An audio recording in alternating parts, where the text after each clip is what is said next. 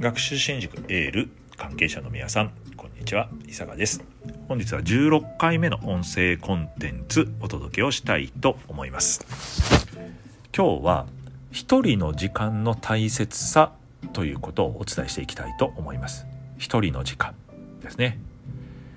前もお伝えしたことあるかもしれないんですけども日本人っていうのはね自分の人生を生きる人が少ないと統計で言われています。ということはやっぱりこう幸せじゃない、まあ、不幸せに感じる人が多いんですね。幸せっていうのは何かというと自分の人生を生きれる。まあそうですよね。自分の価値大事にしているものに沿って生きれるかとか思ってる目的に向かっていけるか。でも一人で行動しない人がねやっぱ多いんですよね。それはいろんな習慣があると思います。私たちは学校入るとね友達何人できるかな？だから友達いるのが正義友達いないのは悪みたいなことを教えられるわけですよ。ということは人と何か一緒にやることがいいんだというふうに教えられます。だから一人で何かしてるっていうと「あれ友達いないの？大丈夫?」とか言われたりするんですよね。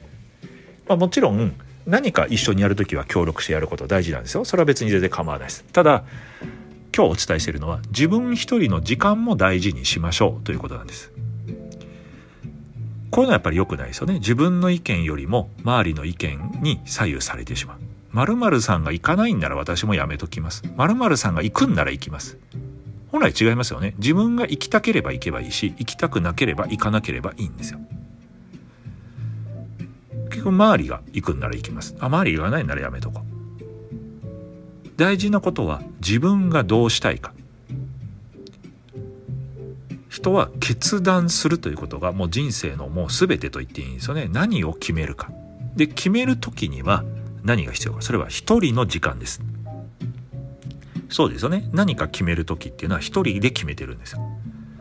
意見は多くの人から聞いていいです。そういう時間も大事。どう思う？あなるほどね。でも決める時は一人なんですよ。だからまあ孤独っちゃ孤独なんですよね。でもそれが大事なんです。大人だから自分一人ということになれないといけないんですよね。一人になれる。一人でできると思った時に人生が大きく開ける。そうなんですよ。誰かいないとできない。そんなことないですよね。皆さんも年齢も重ねて能力もある。経済的にも十分子供の比べたら成長してる。本来できるはずなんですよ。だけどなんか子供の時の自分と同じイメージでいる。本来そんなことはないんです。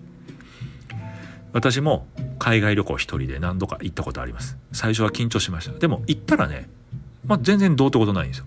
で、やっぱり自信もつくんですね。お一人で行けた。で、周りに言われます。えー、一人で行くなんてすごいねって言われるんですけど、まあ、別にどうってことないですよ。一人で行くだけだから。で、寂しいのかなと思ったんですけど、まあそうでもないんですよね。いろんな人、現地の人と話そうとも思うし。友達といたらやっぱ友達気使うじゃないですか。一人だったら自分が行きたいとこ行けるし。もちろんあの一人でいなくちゃいけないって言ってんじゃないですよ。みんなで行く時も大事です。だみんなと行きたければ行けばいいしただ一人の時間も大事だということを言ってるだけです。自分で自分をマネージメントする。これのセルフマネージメントって言いますけどこれが幸せの第一歩です。自分で決める。自分で考える。意見はもらってもいいです。でも決めるのは自分です。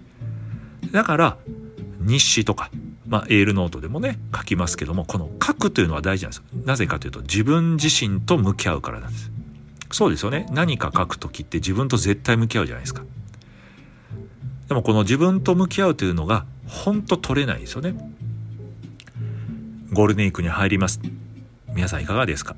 なんかね、予定詰め込んで誰かとどこか誰かとどこかいいと思います。でも自分の時間もね、ぜひ大事にしてください。ここは一人でカフェ行こうかな。ちょっと一人でドライブ行こうかな。いいと思います。読書するって人もいました。いいんじゃないですかね。本読んでるようで、それはね、自分一人と向き合ってるんですよ。読書というのは。映画もいいと思います。ランニングとかもいいんじゃないですかね。だから流行ってるのかもしれないですね。今日は一人の時間の大切さということをお伝えしました。特にねあの女性の方ってなかなか一人の時間作れなかったりするんですけどもそこをねやはり一人で時間を作る大切なんだ。これはやっぱり家族みんなのためにもそういうのが必要なんだってことはね是非意識してもらったらいいんじゃないかなと思います。男性もそうです。子供もそうです。一緒にねみんなのためにというのも大事ですけども自分一人の時間も大事にしてみてください。今日はここまでです。ありがとうございました。